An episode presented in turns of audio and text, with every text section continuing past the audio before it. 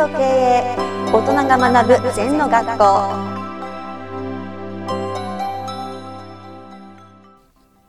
リスナーからの質問です。認識基準について教えてください。先生は全的な認識をしているとよく言っています。全的な認識基準になるには座禅をするしかないと思います。座っているだけで本当に全的認識基準ができるようになるんですか？という質問です。そうですね。あの認識基準と行動基準って両方とも大事なんですね。はい。これ初めはすごいなと思って。じゃあ行動がぶれてる人はなんでぶれちゃうかったら物を見た認識がぶれちゃうんですよ、だから花はくれない柳は緑って言葉があるとしたらはい赤と緑をしっかり見ることだよ。うん。赤緑みたいに初めから混ぜて考える人いるんだよな。あーはい。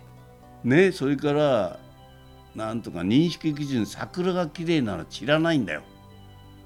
だけど普通の人間はあああと1週間で散るなと思っちゃうの、はい。今ここになりきれないってことだよ。うん。だから行動ぶれますよね。そわつくよね。はいたとえ1分でも2分でも真剣に桜と一体になる。うん。命と一体になる。桜っていうのは大自然がね毎年咲かしてくれてはい。コロナの中でも咲いてんですよ。はい。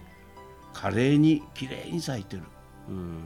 それを人間だけコロナだからマスク開けてそわそわそわそわして桜も見てない。うん。それが認識基準が違うからコロナだって桜見ていいんだよ。うん。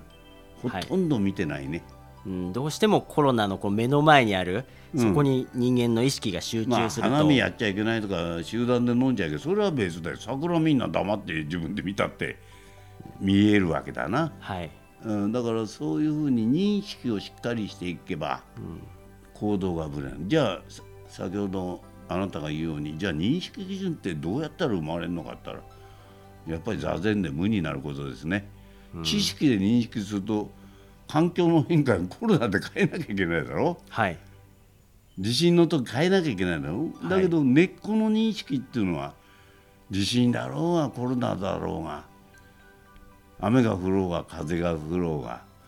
例えば私が好きな歌で山岡鉄士の歌があるよな、はい。晴れてよし曇ってもよし富士の山元の姿は変わりざりけり。まさにあれなんだよね。毎日富士山見て曇って見えないけど富士山いるんだよ。うん。だけど現象面で我々は見ちゃうんだよ。うん。それであああたふたと行動するんだよ。はい。曇ってたら死ぬまで曇っちゃうと思っちゃうんだよ。うん。その裏に富士山の真実はあるよっていうのを見なきゃ。うん。経営でもみんな現象面で見ちゃう。はいそれから部下の発言でものを考えちゃう。その根っこは何だっていうところをねうん。感じないとね。それからよく会社辞めます。辞めていいよ。だけど飛ばない飛行機は飛行場変えても飛びません。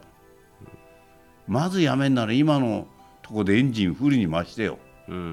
はい。目いっぱいこれ以上できないほどやってよ。それで自分で独立してください。はい。そんなこともやんないで独立はいかできないよな。エンジン待ってないんだから、はい。ね。飛行場さえ変えば飛ぶって無理ですね。うん。うん。そうするとやっぱり会社変えても今の会社に不満がありますと。でも別の会社行ってもその不満はまた起きてくるってことですね。不満のない世界ってないですか。不満というのは矢印が外向くことだから。うん。認識基準からいくと、はい。だから認識がぶれてんだからどこ行ったって行動ぶれますよね。うん。元がぶれちゃダメだよ、うん。うん、元がしっかり考えなきゃ、うん。うん、矢印を自分に向けてよく先生が言うように過去と他人は変えられない？変えられるのは今と自分っていうことなんですね、もう本当にそれ言葉してでもダメだよ。はい。変えようとしてんだよ。コロナ変えろ。止まれとか、うん。自然に止まんの。うん。自然に発生して自然に止まんの。はい。だからワクチンの強きゃつ強いほどコロナも頑張っちゃうのうん。ねじーっと免疫力つけていれば自然に病気は治るそうじゃなきゃ人類っていうのは破滅してますよ。今まで何億年って破滅してないってことはその中で生き延びてきてんですよ。はい。進化してるんですよ。うんだからまあ若干の犠牲者は出るかもわかんないけどそれも運命だからいずれ人間死ぬんだから。はい。ね、うん、先生ありがとうございました。はいありがとうございますこの番組では皆様からのご感想やご質問をお待ちしています。LINE でお友達になっていただきメッセージをお送りください。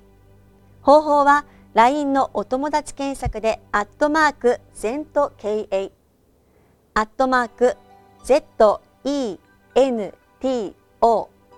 KEIEI と入力してください。